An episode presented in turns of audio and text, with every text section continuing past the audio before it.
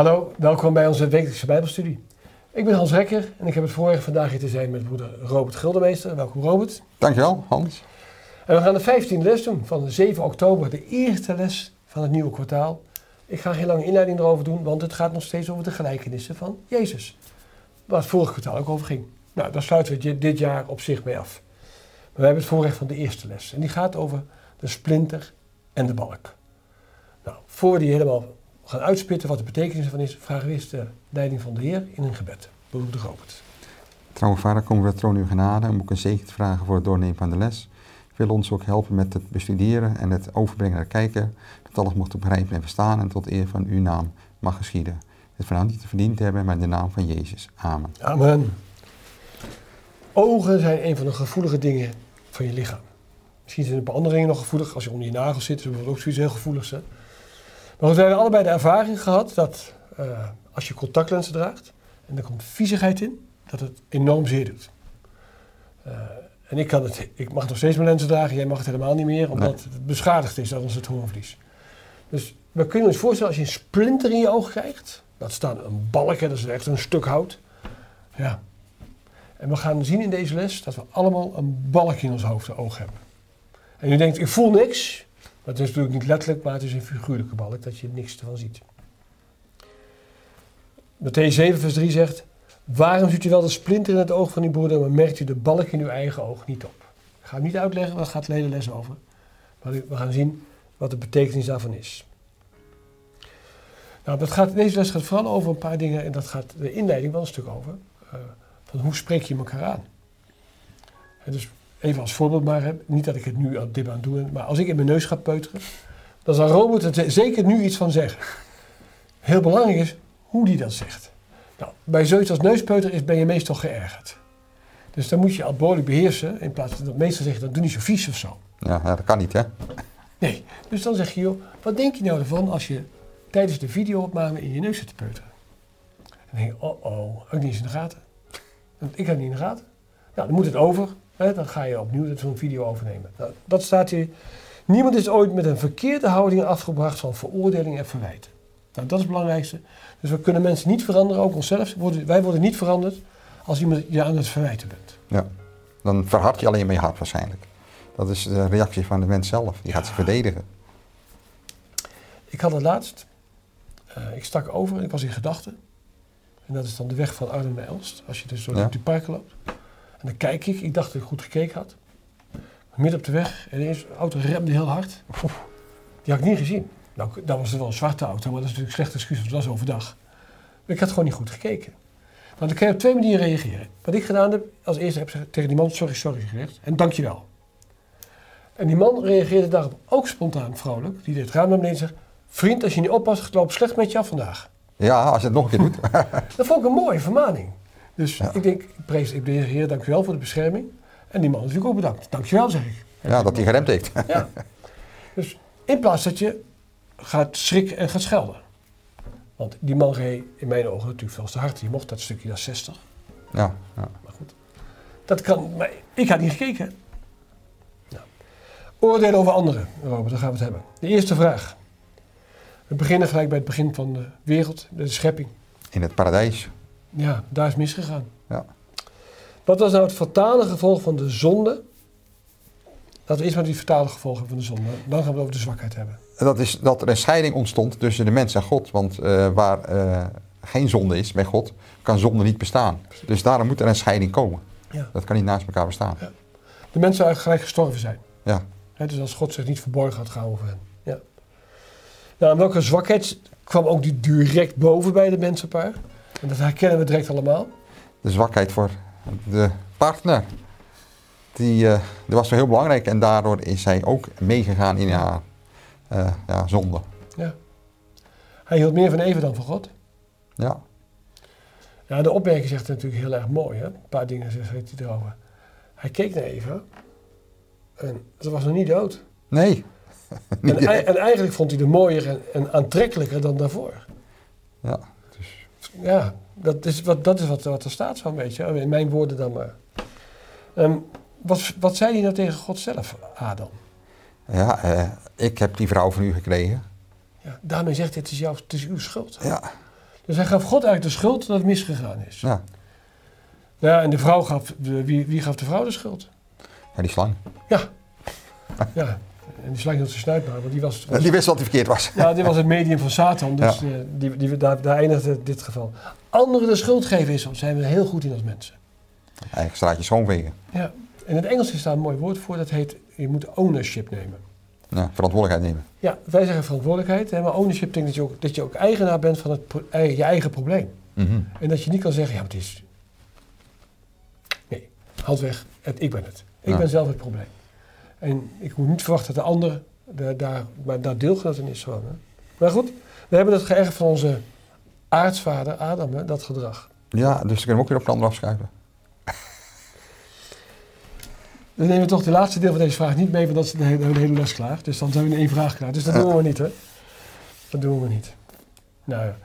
Je ziet, Adam zegt in de opmerking mooi, hij besloot te delen in haar lot. Als zij moest sterven, wilde hij ook sterven. Solidair. Het is natuurlijk fantastisch, die liefde is heel mooi. Maar in dit geval was het een verkeerde liefde. We Ja. weten niet hoe de geschiedenis gelopen was anders. Nee, misschien had hij een andere vrouw gekregen. Ja, maar goed, aan de andere kant. eh, Jezus was voor één zondag ook gestorven. Ja. En was even ook gered geweest. Ja, Snap je? Dus dan, ja, Satan, eh, ja, dan had eh, Adam zonder zonde kunnen blijven. ja, Ja. ja, was het op, opgelost. En was, Jezus was voor Eva gestorven en was het probleem ook op die manier opgelost. Ja. Dus wij- bedenken, en in ons dorp, dus wij gaan van God denken, dat moeten we nooit doen. Dat kunnen we niet eens. We hebben niet zo'n groot hoofd als God. We God is almachtig en wij zijn zo beperkt. Ja. ja, tweede, we gaan het over balken hebben. Nou, we hebben net gehad dat, dat je balken behi- behinderen je zichten. Welke balken belemmeren iemands zicht nou? Ja, dat is eigenlijk het leven op aarde in het algemeen. Ja. Want wie een vriend van de wereld kan zijn, wordt als vijand van God aangemerkt. Ja. Hebt de wereld niet lief. Ja. Want alles wat in de wereld is, is begeerd van het vlees, begeerd van de ogen en de hoogmoed van het leven. Ja, En we kunnen niet God dienen en de mammon. precies. Ja, je haalt ze allemaal eruit in dit geval, precies. Dus de liefde naar de wereld houdt je in je eigen geloof tegen. Wat is nou liefde van de wereld? Nou, je hebt het een beetje gezegd, hè? Het zijn allemaal oude woorden, hè? De begeerte van het Ja, vlees. ja, Nou, begeerte van het vlees, laat ik het even makkelijk maken. Dat heeft vooral met onmatigheid te maken. ja. En dat kennen we allemaal op zich ook. Hè? Eh, Ik ben niet tegen ijs, zeg ik maar even als voorbeeld. Dus daarom zeg ik maar. Maar een bak ijs eten is wat anders dan een ijsje eten. ja. Nou, de begeerte van het vlees is een bakijs. Snap je wat ik bedoel? Ja. En dan kunt u zeggen, Hans, ijs is helemaal niet goed. Dat kan ik, ben ik ook wel meegaan, maar het ging me om het voorbeeld in dit geval. Nou, wat is dan de begeerte van de ogen? Alles wat mooi is. Dat willen we misschien wel hebben of proeven. Nee, dat is het precies. Je zegt het heel goed. Alles wat mooi is, en dat zag je bij Eva. Die vrucht was mooi om te zien. Lekker, hij zag er lekker uit, hè? En zo kan je naar vrouwen kijken, die niet jouw vrouw zijn. Kijk naar je eigen vrouw in termen van... Dat mag. van- dat mag, dat mag, ja. Ik, dat je je vrouw fantastisch vindt, kijk de hele dag naar. Naar andere vrouwen kijken van om te begeren is fout. En voor vrouwen andersom dan mannen, hè? Dat zeg ik maar even. Ja, ja, ja. Dat is andersom. Ja, dan kom je bij hoogmoed van het leven. Dat is natuurlijk een, een ingewikkelde term. Maar ik heb hem het makkelijkst omschrijven is dat je je beter vindt dan een ander. We komen zo nog op terug bij een, een, een, van de vragen. En ja, wij zijn toch ook beter. Wij vieren de Sabbat, ja. we geven de tiende, we leven gezond. Dus we zijn best wel beter dan anderen. Nou, als je zo gaat denken, dan gaat het niet goed. Dan gaat het niet goed. Ik was vanmiddag aan het wandelen. En dan kwam ik bij, er zat een jonge man, zat op een bankje. En die dronk een blikje. Het was, was warm, dus ik denk, nou... Ja, hij had ook al drie blikjes bier er liggen. Dus die was, een blik- was nog een blikje achterover het keilen. Het was echt tussen de lunchpauze, hè. Dus, ja, dat was dus een man die stevig aan de alcohol zat. En ik heb hem gewoon gedag gezegd. Ik. Hallo. En ik denk, als hij in gesprek wil, hoor ik het wel. Maar dat had hij zo... mm, oh, misschien kon hij niet meer. Maar ik voel me niet beter. Ik, dan, ik doe dat misschien wel niet, maar ik doe andere dingen verkeerd. Hè. Ja, nog even over de mammon. Hè. Dat is natuurlijk een prachtig, mooi Bijbels woord. Eh, wat, kan, je daar, kan je dat een beetje uitleggen, toch? ja, dat is de hang naar het geld. Het hang- geld of de hang naar het geld. Ja. De geldzucht. Ja. Nog meer geld willen hebben dan je nodig hebt ook nog. Ja, of misschien zelfs kunnen opmaken. Ja. Dat zo zeggen. Ja, waar hebben we het dan over? Ja, dat, dat, is, dat heet gierigheid bijvoorbeeld. Dat is er eentje van. Hè? Dat, je, dat je het niet uit wil geven. Dat je het zelf wil hebben. Eh, constant dromen over miljonair zijn. Als ik miljonair ben, kan ik... Ja, dan heb je dan miljardairs en biljonairs. En je, je hebt, je hebt, er is altijd iemand die rijker en groter en sterker is, dus dat, dat helpt dan toch niet. Ehm, ik, heb, ik, heb, ik, heb, ik had een gesprek ooit met iemand die zei: Ja, maar jij hebt makkelijk praten, want jij verdient goed. Daarom ben jij gelukkiger. En gelukkig een paar jaar later kwam ik diezelfde man tegen. En nu verdiende hij ook goed. Ik zeg: Hoe gaat het met je? Hij zegt: Je wordt er niet gelukkiger van. Nee, En geld is makkelijk. Hè, dat, is, eh, dat geeft wat meer comfort in het leven. Geld is makkelijk. En het gemis aan geld maakt ongelukkig. Hè, dus als je arm bent, niet het huis kan stoken, geen geld voor, voor eten hebt, dat maakt ongelukkig. Dat geloof ik zeker. Maar hier gaat het over geldzucht. Dat dat belangrijker is in je leven. Ja. Dus de Heer behoede ons dat we daarin, daarvoor zitten. We kunnen geen twee heren dienen. Staat er. Nee, Heb God lief, maar niet het geld. Nou, in de opmerking heeft het vooral over de effecten als je dus toch die zonde toegeeft. Hè. Eh, ik geef even het voorbeeld van de, die jongen die aan alcohol zat. Nou ja, reken met dat zijn lichaamskrachten wel verzwakt waren. Want hij zat echt...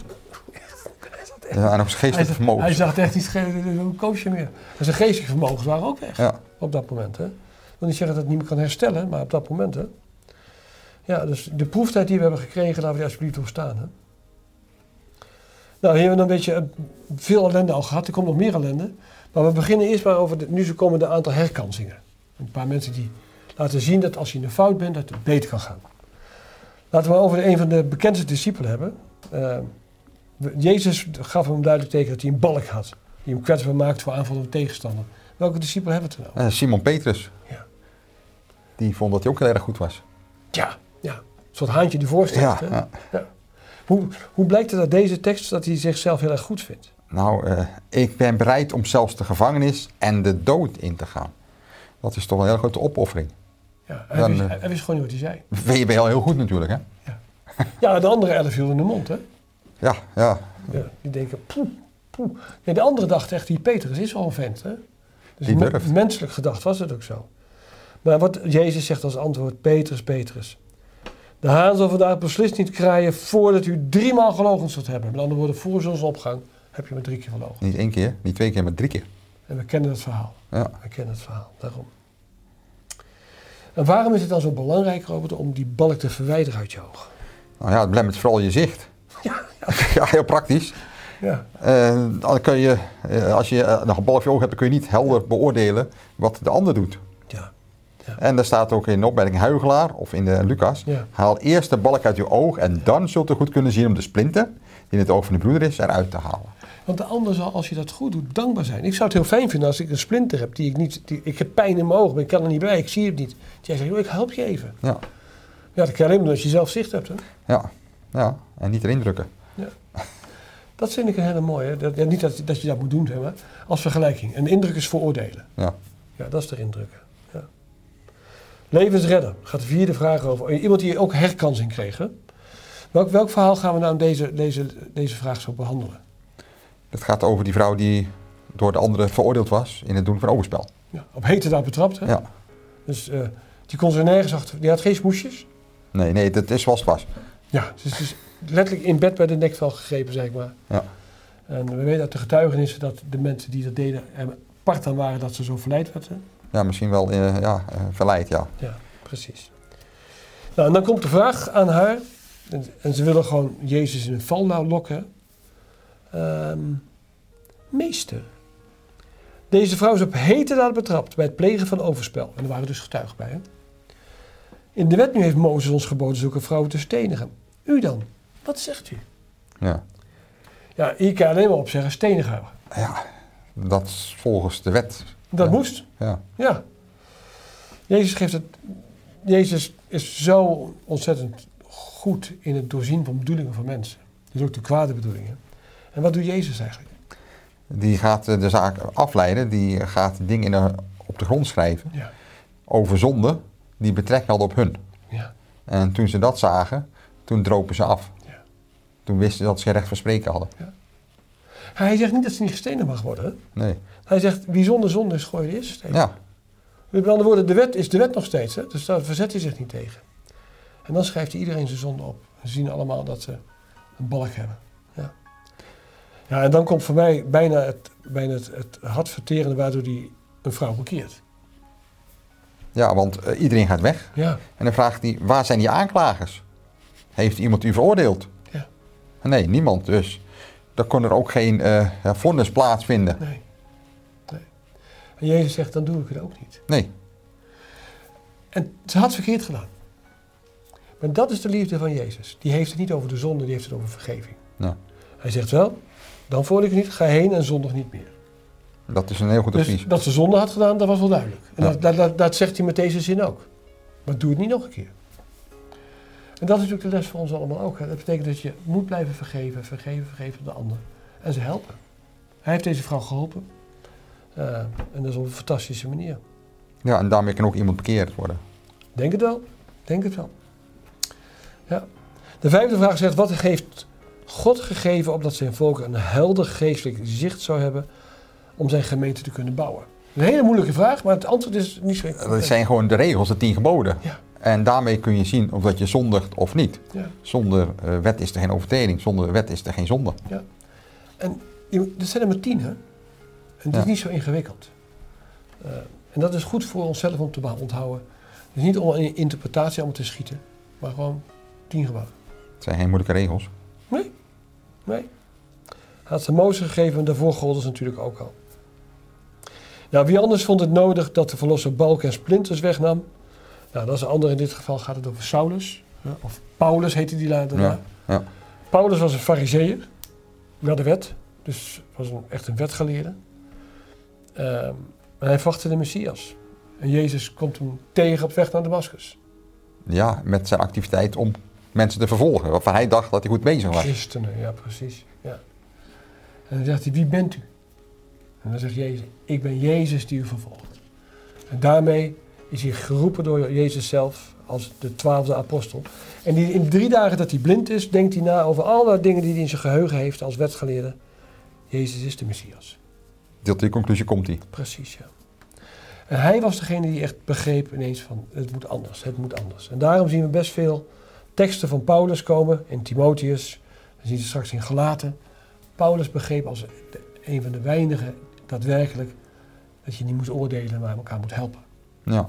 ja, want als in de opmerking staat nog. Ja. Voor zijn verlicht inzicht scheen alles nu duidelijk. Ja. Hij wist dat zijn vroegere vooroordeel en ongeloof zijn geestelijke waarneming had verduisterd en hem hadden verhinderd in Jezus van Nazareth de Messias der profetie te onderkennen. Ja. Nou, dat was de grote balk is. Precies. Ehm, bij het werk hebben we cursussen dat je geen vooroordeel mag hebben naar mensen. Dat heet dan in het Engels de bias. Ja. Dat betekent dat mensen die grijs zijn, zoals jij en ik, dat het allemaal oude knarren zijn en niet te kunnen. Dat is een vooroordeel. Nou, voorlopig zitten we met z'n tweeën hier, dus we kunnen in ieder geval dit nog doen Ja. in onze vrije tijd. En we kunnen nog veel meer, want we zijn zo fit als wat allebei. Dus Ja. dat is het probleem niet.